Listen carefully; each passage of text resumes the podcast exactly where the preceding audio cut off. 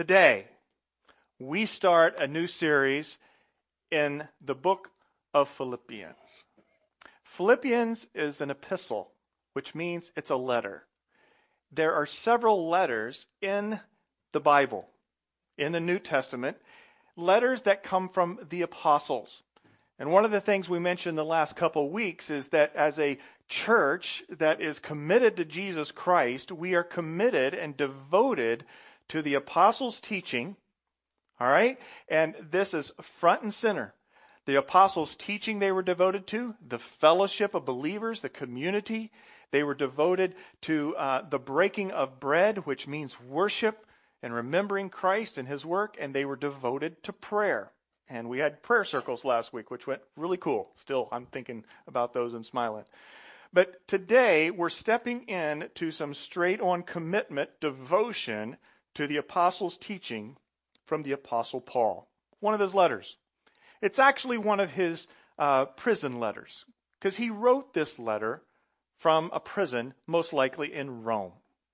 And he wrote it to a church in a city called Philippi. Just like if the Apostle Paul had connection with us and he was alive today, he could write the awakening church in Temecula a letter.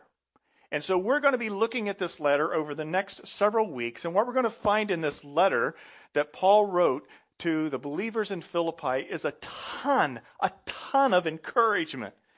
In fact, we're going to find him challenging the people to have joy, to rejoice, to be encouraged one to another. There weren't a lot of huge problems going on in this church, and so it was one of those letters that's a, a little bit lighter and, and more casual and directed on a personal level to them because he had this bond with the church in Philippi. So, hashtag joy in Christ. That's our series for the next number of weeks. You good to go? All right. This is my question to you. Are you having your joy stolen from you in life today? And if your joy is being stolen from you in life today, what are the joy stealers or the joy thieves that you're confronted with? Because we all want joy. We want happiness. We want contentment. We want life. But around us every day are joy stealers. And these thieves will come at you in various ways. The first joy stealer that we can mention to you is the joy stealer of um, circumstances. Do you know that you can't control a lot of your circumstances in life? But yet your joy is stolen because of circumstances. You cannot control the circumstance of weather today. It's a little chilly. I'm glad from a Midwest boy that I can wear a sweater today. You can't control the weather. You can't control traffic. Were you stuck in the traffic this week? You couldn't control anything about being stuck in that traffic. You can't control what people do. You can't control what people think.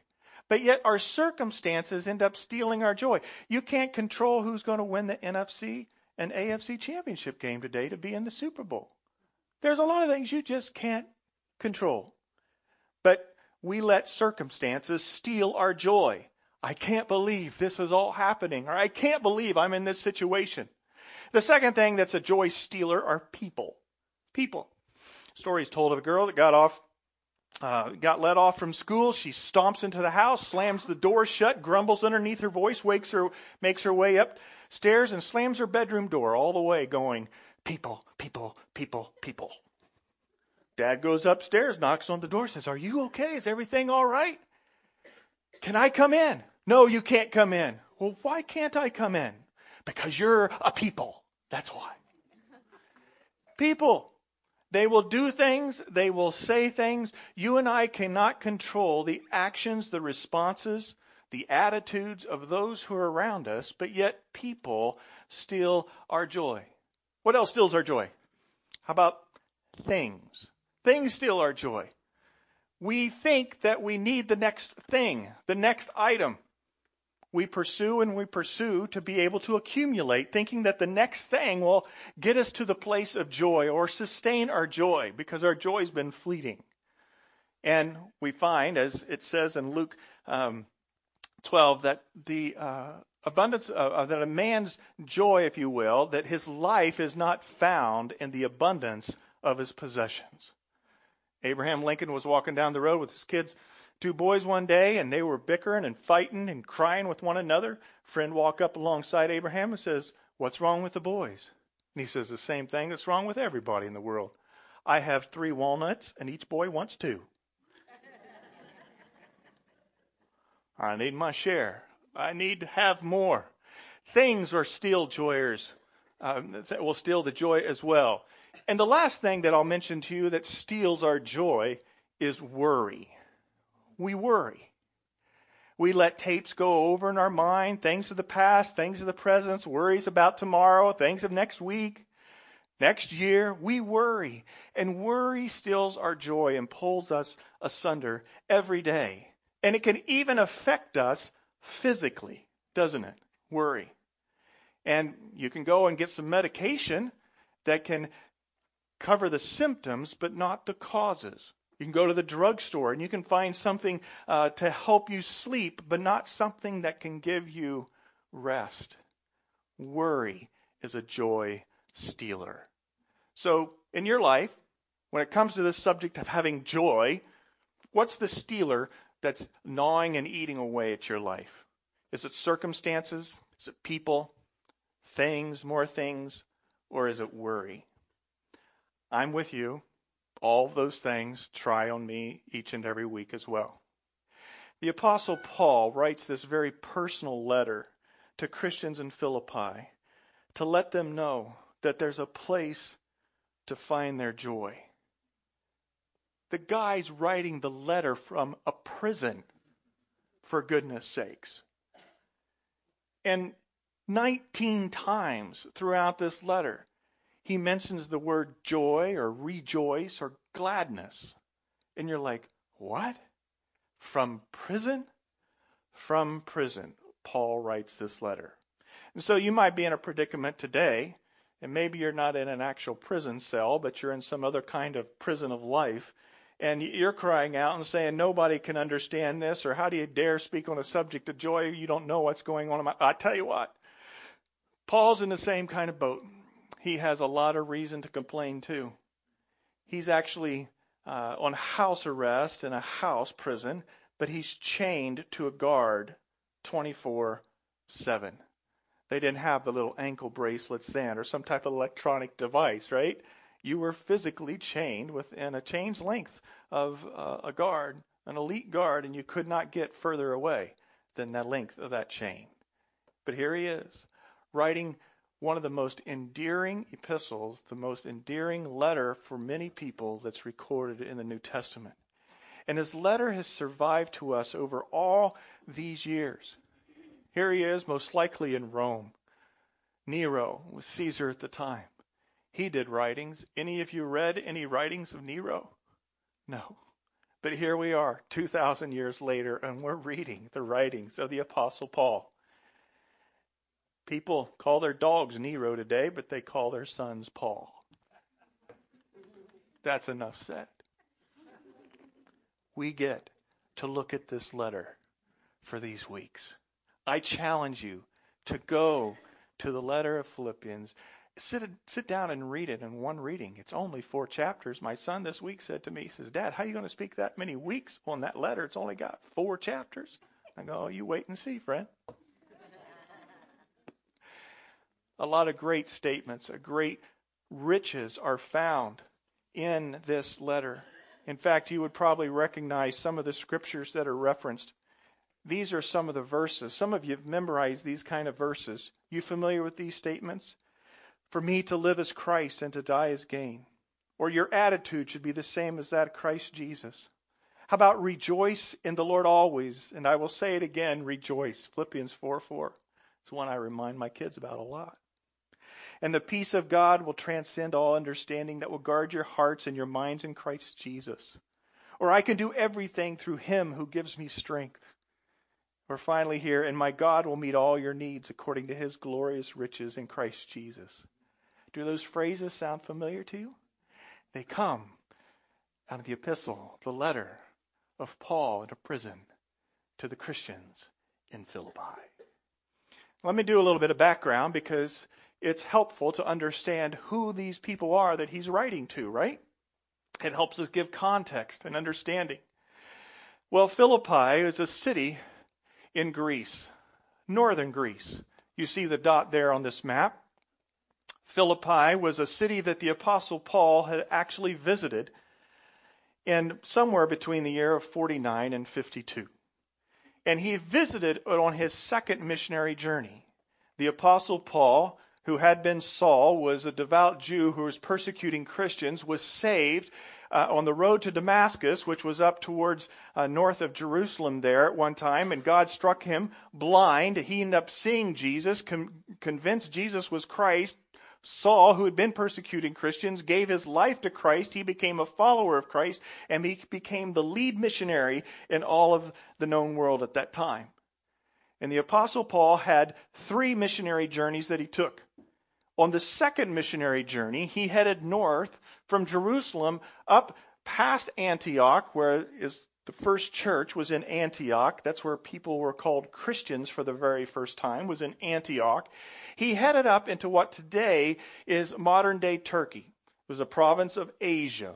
Asia Minor, it was referred at that time. And if you study through the book of Acts, you'll find him stopping at different places and starting churches. The Apostle Paul was a church planter, he started churches. And as he went through Asia Minor or modern day Turkey, he would establish these places, be encouraged by the people, and then he would move on.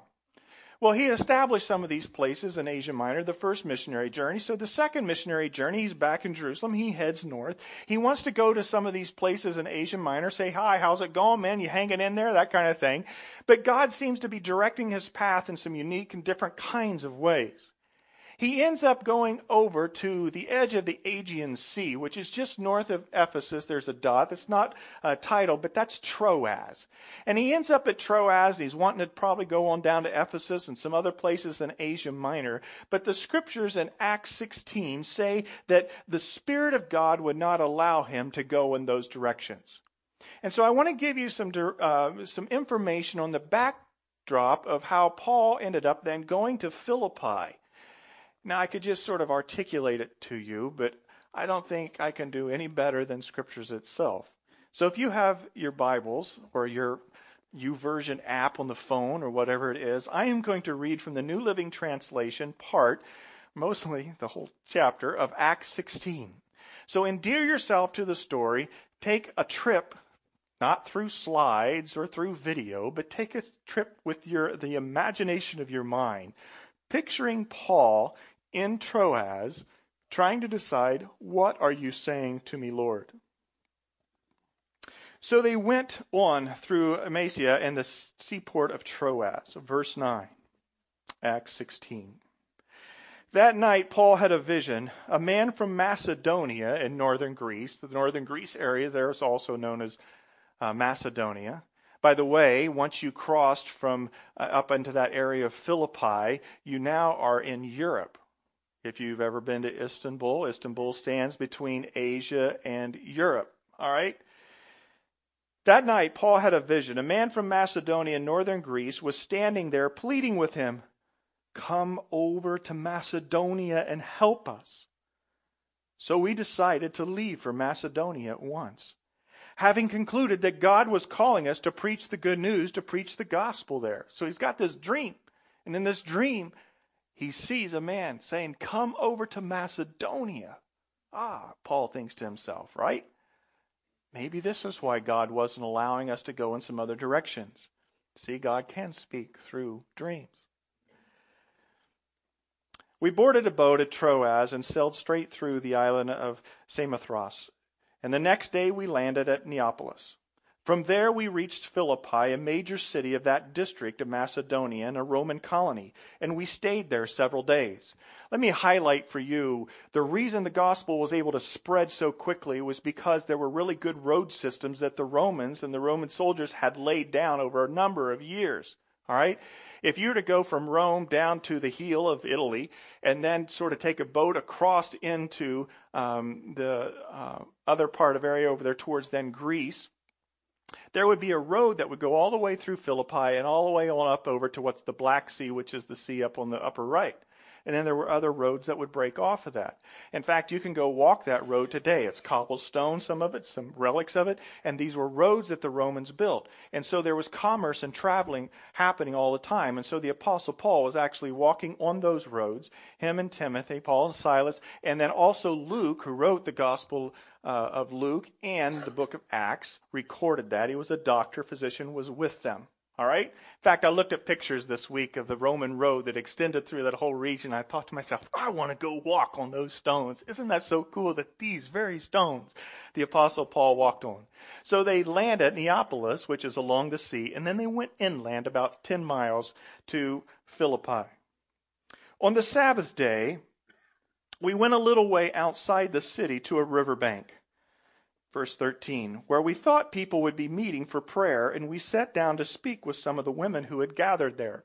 Normally, Paul would arrive in a town and he would find the synagogue because the Jewish was, religion was well in play. So he would go and he would speak in the synagogues, but he got to Philippi and apparently there was no synagogue there. But he found some of the Jewish believers, people that believed in the one God, that were down along the riverside.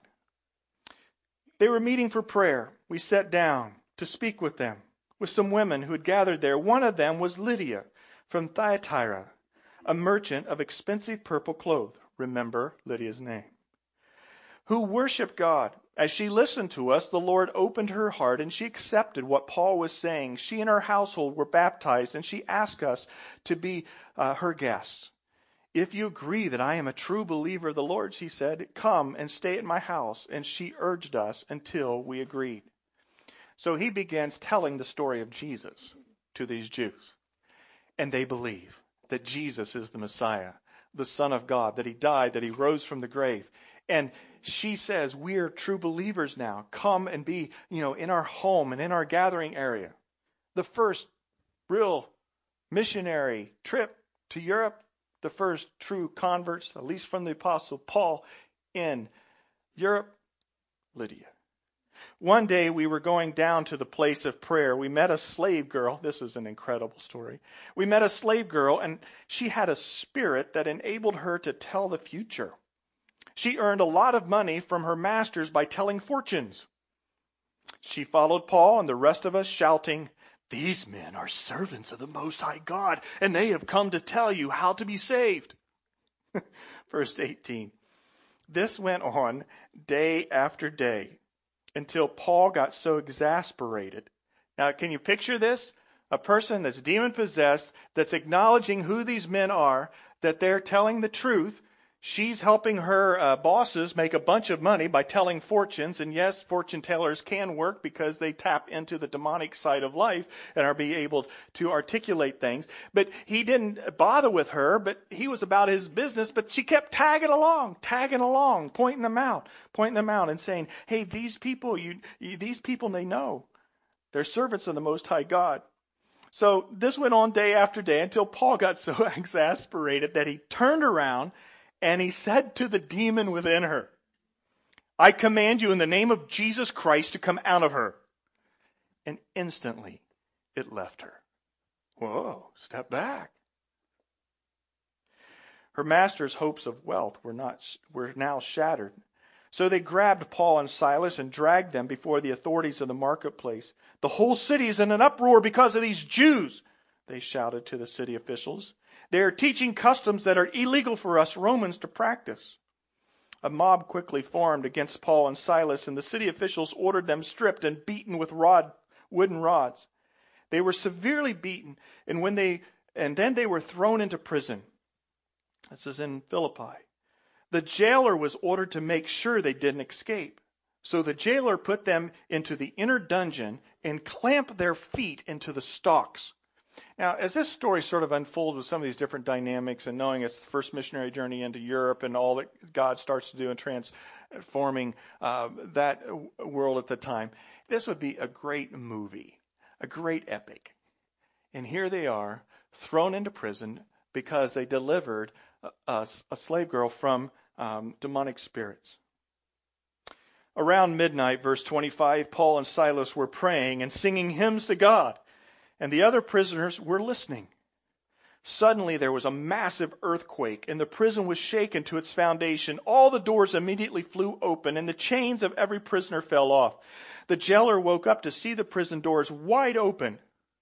He assumed the prisoners had escaped, so he drew his sword to kill himself because he'd been in trouble, right? If the prisoners escaped, even though it was an earthquake. But Paul shouted to him, Stop! Don't kill yourself.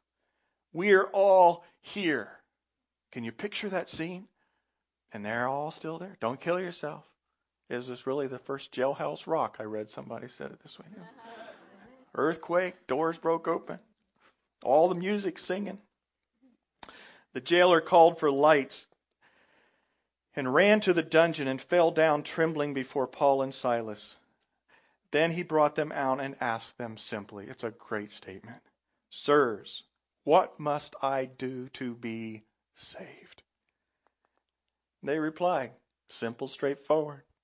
Believe in the Lord Jesus Christ, and you will be saved, along with everyone in your household.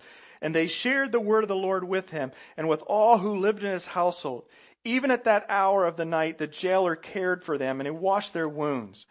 Then he and everyone in his household were immediately baptized.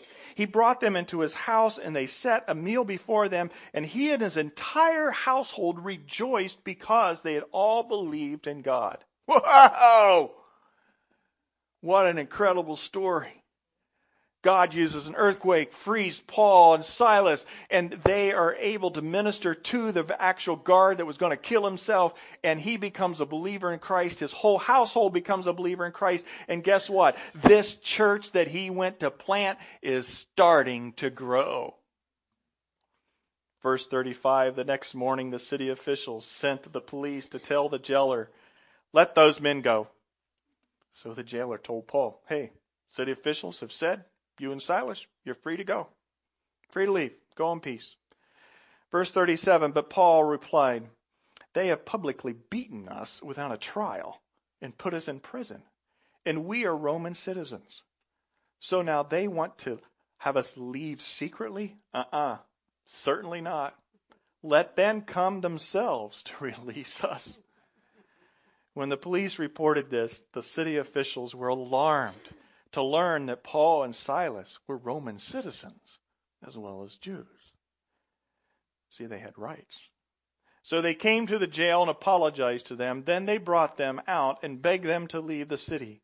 When Paul and Silas left the prison, they returned to the home of Lydia.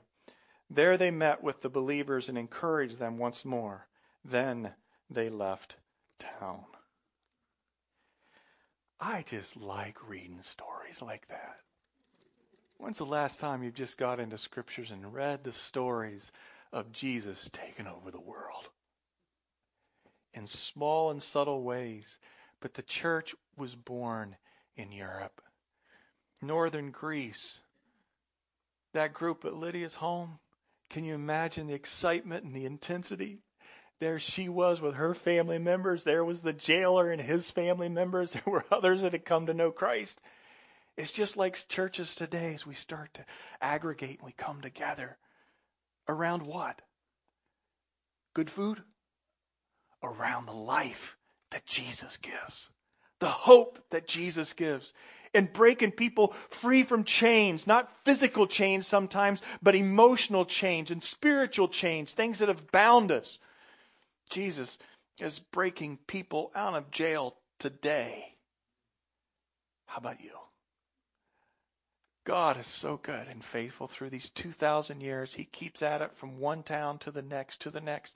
The Apostle Paul, he left Philippi. He goes on to Berea and Thessalonica, which are over on the, the uh, western edge of the uh, Aegean Sea. Ends up on down into Athens and Corinth, and then he heads back to Caesarea and Jerusalem, thus finishing the second missionary journey. You can read about it all. It's there in the book of Acts for all of us.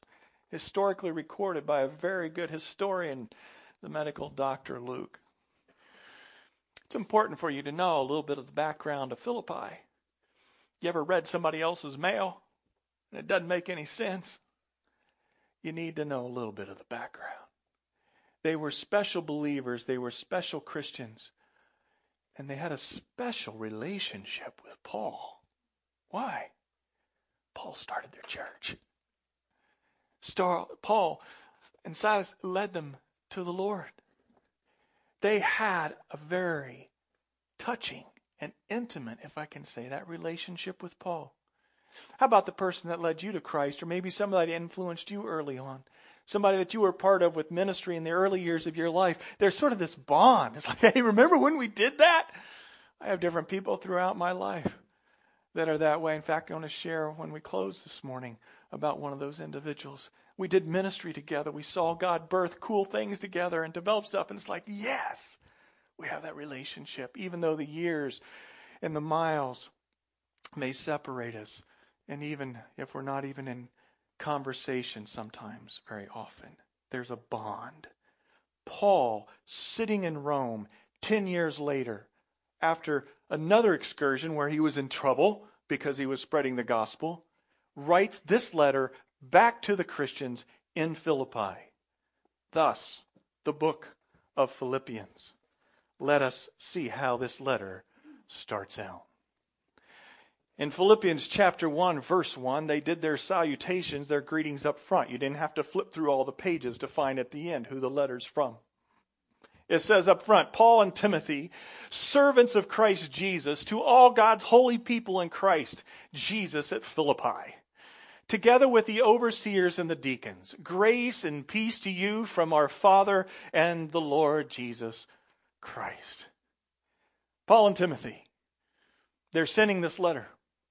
Now, why is he sending this letter? He's sending this letter for various reasons. One is they had sent a friend from that church in Philippi, Epaphroditus, and Epaphroditus had traveled to Rome, or where Paul was in prison. We believe it was in Rome at that time. And had come to give Paul a gift, a financial gift, because Paul was uh, on his own and he needed resources, and they loved him and cared for him. He didn't go out underneath some mission organization at that time. They sent through Epaphroditus this encouragement.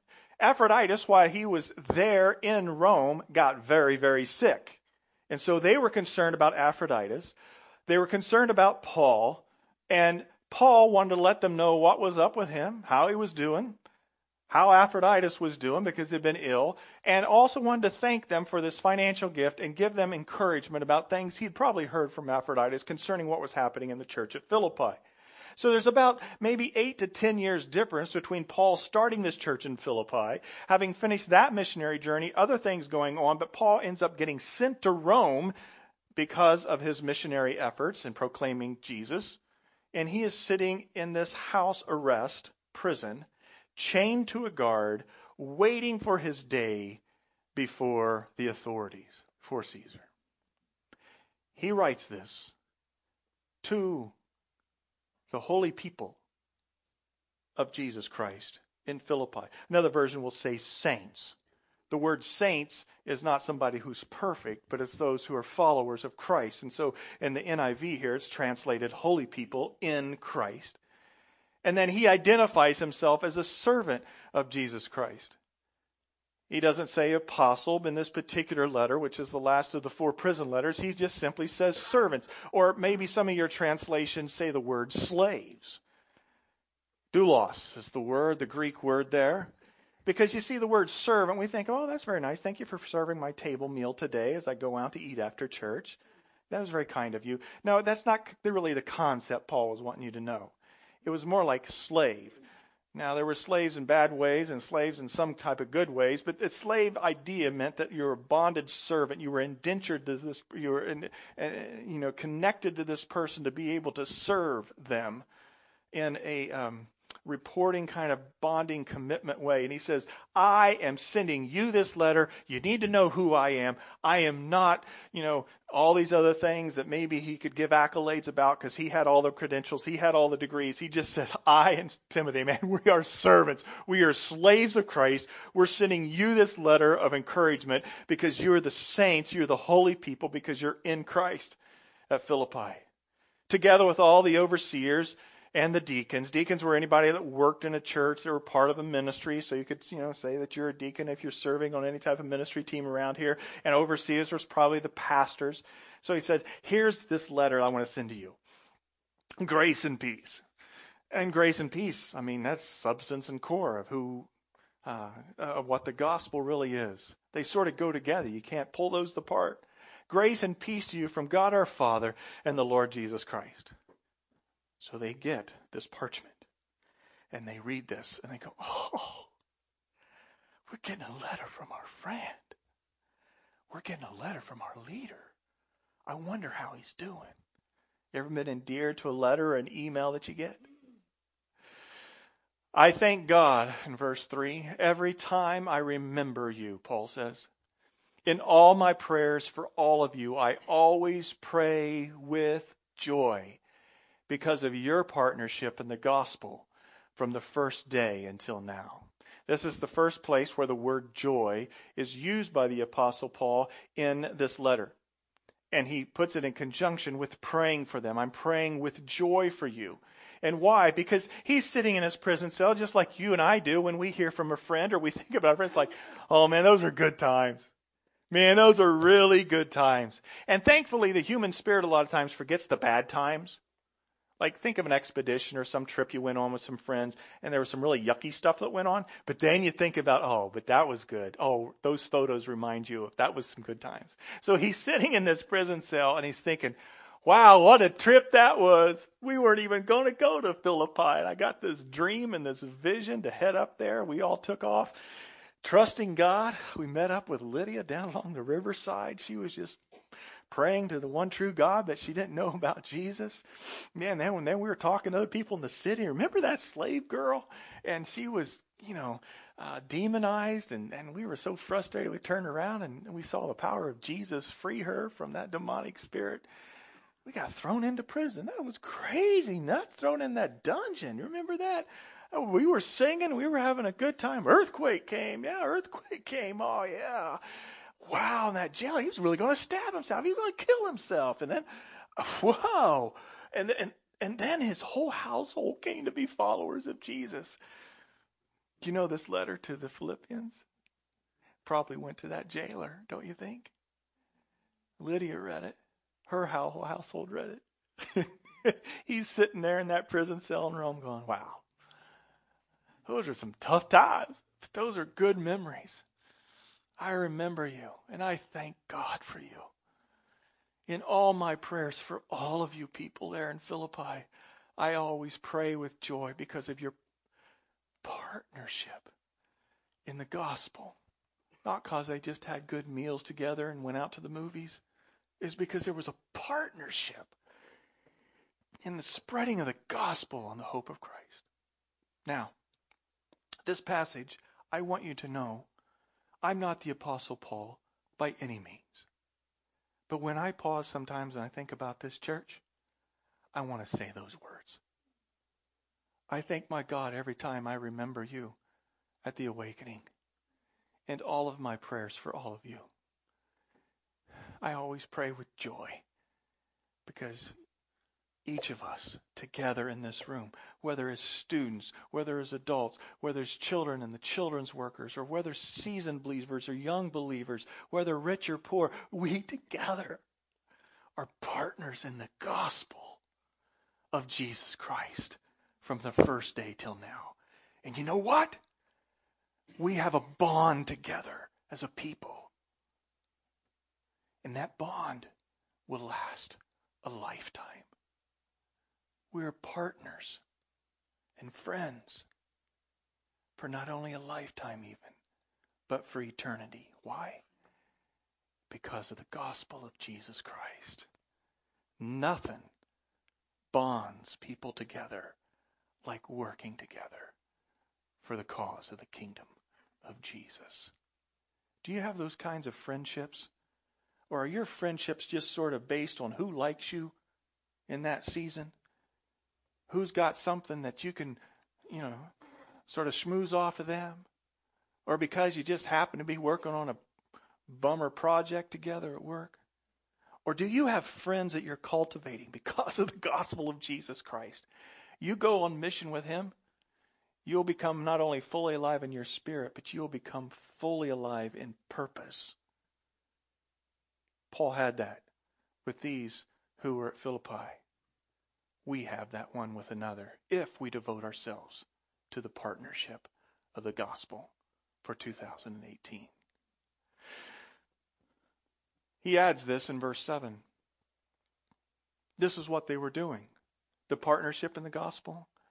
He was doing it, he knew they were doing it, defending and confirming the gospel. All of us, all of us share in God's grace with me. He had that bond through the gospel, a bonding friendship that would last for eternity. Verse 6 says this, though. He says, being confident of this, that he who began a good work in you will carry it on to completion until the day of Christ Jesus. How many of you have heard that verse before? Trust in the Lord that he who began a good work in you will carry it on to completion until the day of Christ Jesus. You see, there were some in Philippi, and he'd heard about them, a little disgruntled, getting sideways with one another, but he envisioned the best for them. He knew they were all in process, under process. Some of you need to hear that verse today in your own life because you've fallen. You're not where you're at spiritually, should be spiritually. You're struggling. But you need this that he who began the good work in you is his work. He's going to finish it. He's going to keep pushing through, through thick and thin, highs and lows. He's going to complete the good work for you to become like Christ. And so, as Paul remembers them and leads off this letter, he's confident. He knows that Jesus is at work in each of their lives to carry on to completion until the day of Christ Jesus. The day of Christ Jesus is referring to what? The return of Jesus Christ. Verse 7 It is right for me to feel this way about all of you, since I have you in my heart. And whether I am in chains or defending and confirming the gospel, all of you share in God's grace with me. God can testify how I long for all of you with the affection of Christ Jesus. I highlight these words there feel, heart, with me, long for, affection. The Apostle Paul was an extremely intellectual, smart person. But a lot of times we don't give him credit for the feelings and the heart that he had and he carried with him. So when you read the epistles from Paul, just don't read it as cognitive content, information stuff, theology, right? Read the heart that's behind this man. And he had deep affections for those who were in Philippi. And this is my prayer a main part of what we look at today is right here because he was telling them he was praying for them. And he was praying for them in some specific ways. So in verse 9, he says, And this is my prayer, that your love may abound more and more. Christians in Philippi, Christians at Temecula, I want you to have abounding love. Abounding love. Because he knew that the love that you have for one another speaks the greatest volume to the world concerning the love Christ has for the world. But he also was a man who was, in one sense, lonely in a prison cell. And he had the love that was coming back to him from these Christians in Philippi in a love gift of a, a financial offering. But he knew their affection through their words and through the stories. Abounding love this is my prayer too for us in this church, in your life, that you will have love that may abound more and more. And how is that love to abound more and more? In knowledge and depth of insight, so that you may be able to discern what is best. Informed discernment.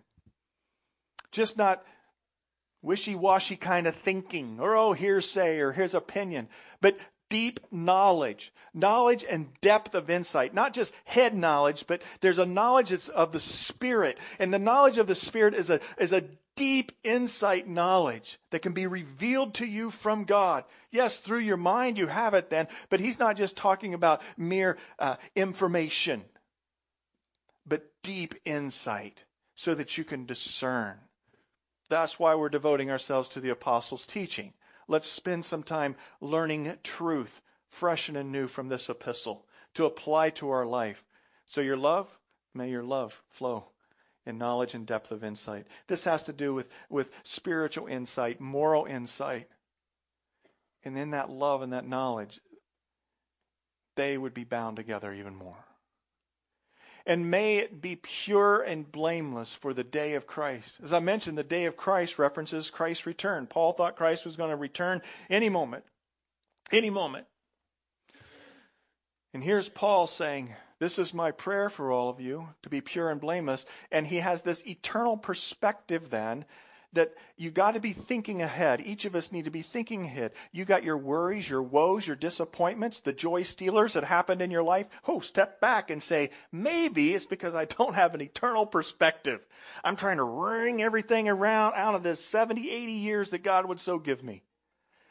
And he's saying, I want you to step back the eternal perspective and that you would be pure and blameless until the day of Christ Jesus. So abounding love was a part of his prayer. That prayer for the abounding love was anchored in an informed discernment as you would grow in knowledge and depth of insight and that you would have this eternal perspective and remain pure and blameless until that day.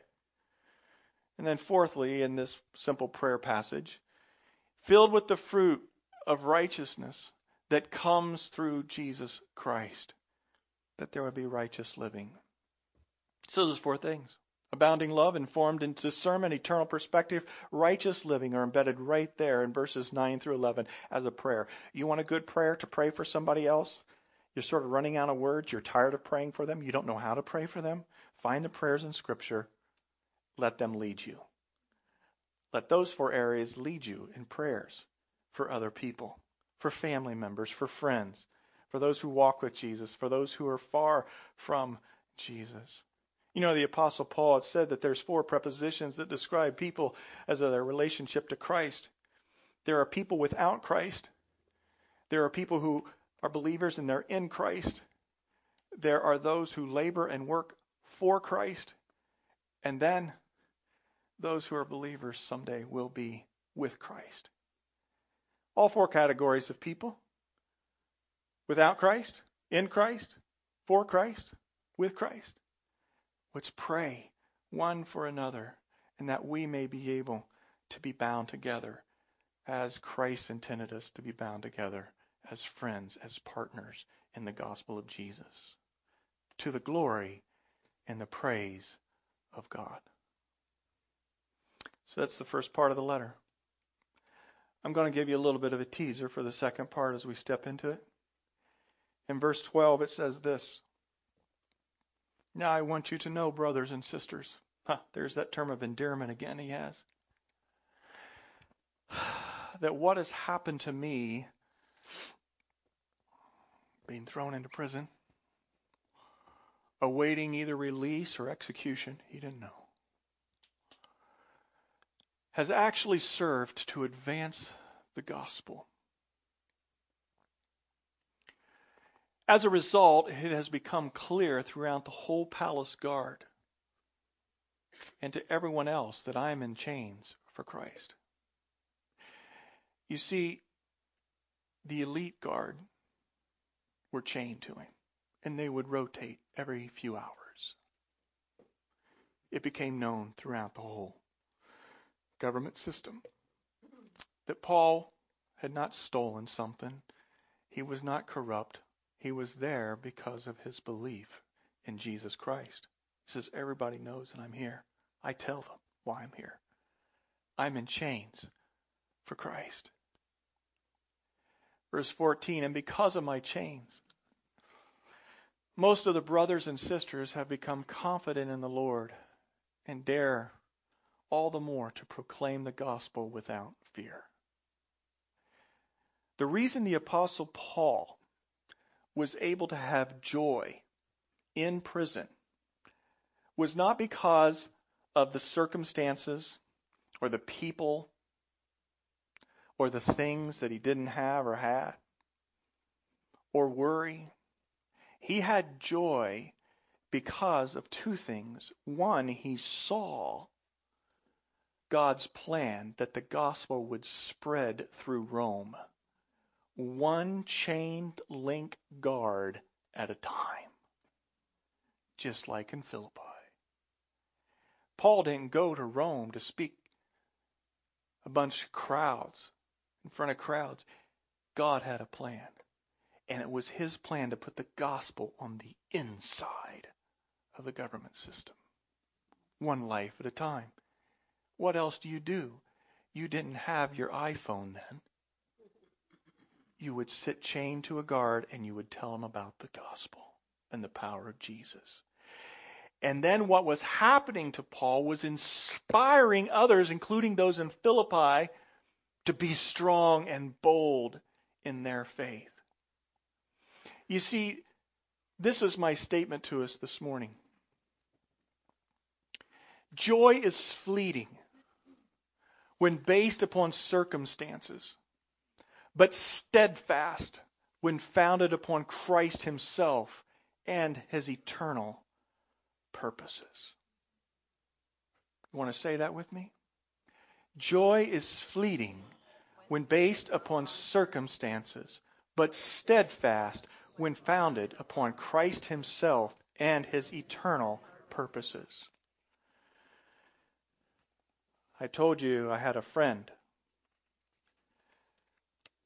many friends that I have connection with, that have come across my paths in partnership of the gospel. Some of those friends were college age students when I was a college and career pastor. I ran several small groups of young men, and we envisioned what God could do through our life. I got an email from one of those men this week that I hadn't heard of from a while, but I've been praying a lot for. He was actually one of the shining stars, if you will, that God rose up through some of my early years of ministry, and I was blessed just to have some type of encouragement and influence in his life. He didn't go into vocational ministry, but he went into the business world and became very successful. He became very successful and he used that business to glorify God in many ways. In fact, he would sit on a lot of ministry boards. He gave financially, sacrificially in ways for ministries to move forward. I had the opportunity of going with him to India, out in the middle of nowhere one time at a foot washing service. I remember where he had invested in a ministry that was devoted to reaching unreached people in the middle of the Indian masses. He had adopted kids from foreign lands. He'd helped build orphanages. He was fairly well known and successful. But I believe it was a couple years ago he got caught in the quagmire of a system in his business that was corrupt. And as a lead financial officer, he was maybe not due diligence in hindsight, but the CEO embezzled money, um, getting kickbacks from governments, raided by legal authorities, the houses were. He was oblivious, in his words, of what was going on because they kept it hidden from him because they knew that he was too moral of an upright person that they wouldn't be going along with all that happened. Two years of crushing blows, tremendous expensive lawyer bills. But just a few weeks ago, he decided the best way forward was him to do a plea bargain deal because he just couldn't deal with it anymore. I got a letter, an email from him. He's not in prison, but he's facing the possibility of prison. He sent me this letter, not knowing how things were interacting and going on, and I'm sure he sent it to, to several people as he's seeking to face his sentencing time, and it simply said this Dear Carrie, good to hear from you. I'll skip a bunch of it. He says, My sentence hearing is scheduled for July 6. My attorney is requesting probation only, but I do have exposure for some months at a federal prison camp. It's all in the hands of a newly appointed judge who is known to be very tough. And I want you to listen to these two paragraphs. It's almost to me like a modern day Paul. Because I wanted to know how he was doing. Different people told me that, hey, he's okay, but, you know, he's sort of distant and, and sort of to himself, these kinds of things. I mean, he's got kids, his wife's concerned about everything, of course. He says this Throughout this crazy journey, God has been so faithful to provide many signposts to remind us that His hand is in all this and that we can fully trust Him. It's such a blessing to be placed in a position where we have nothing else to lean on but Him. We are learning to depend and trust like never before, which is His gift to us. we have also discovered that through suffering and humiliation, so many spiritual truths and gifts follow. I wanted you to be in the loop with what has been happening. I so appreciate your prayers for God's perfect will to be unfolded completely. I think of how Mother Teresa used to pray that God would do whatever he wanted with her and to not even worry about her, just do his perfect will. We long for that same perfect will, where we are completely removed and just serve as his instrument, his pencil, that he can do and write whatever he wishes.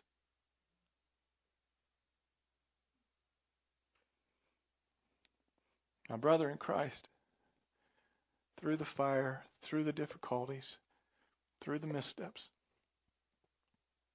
has the heart of an Apostle Paul. Whatever. Whatever. Hashtag joy in Christ. Paul didn't have an Instagram account from that prison, but if he did, that's what he would do. Hashtag joy in Christ. I am in chains for Christ. What are you in chains with today that you're not seeing the joy in it? Because your focus is on your own pleasure and not on the glory of God and the spreading of the gospel of Jesus Christ. Tragedy could befall any of us tomorrow. Maybe it's befallen you in the last week, month. Circumstances, people, things, worry have stolen your joy. But if you elevate your thoughts to Jesus Christ and have His mind for His purposes, you will find joy. Joy is fleeting when based upon circumstances, but steadfast when found and grounded and rooted in Christ Himself and His eternal purposes. Amen.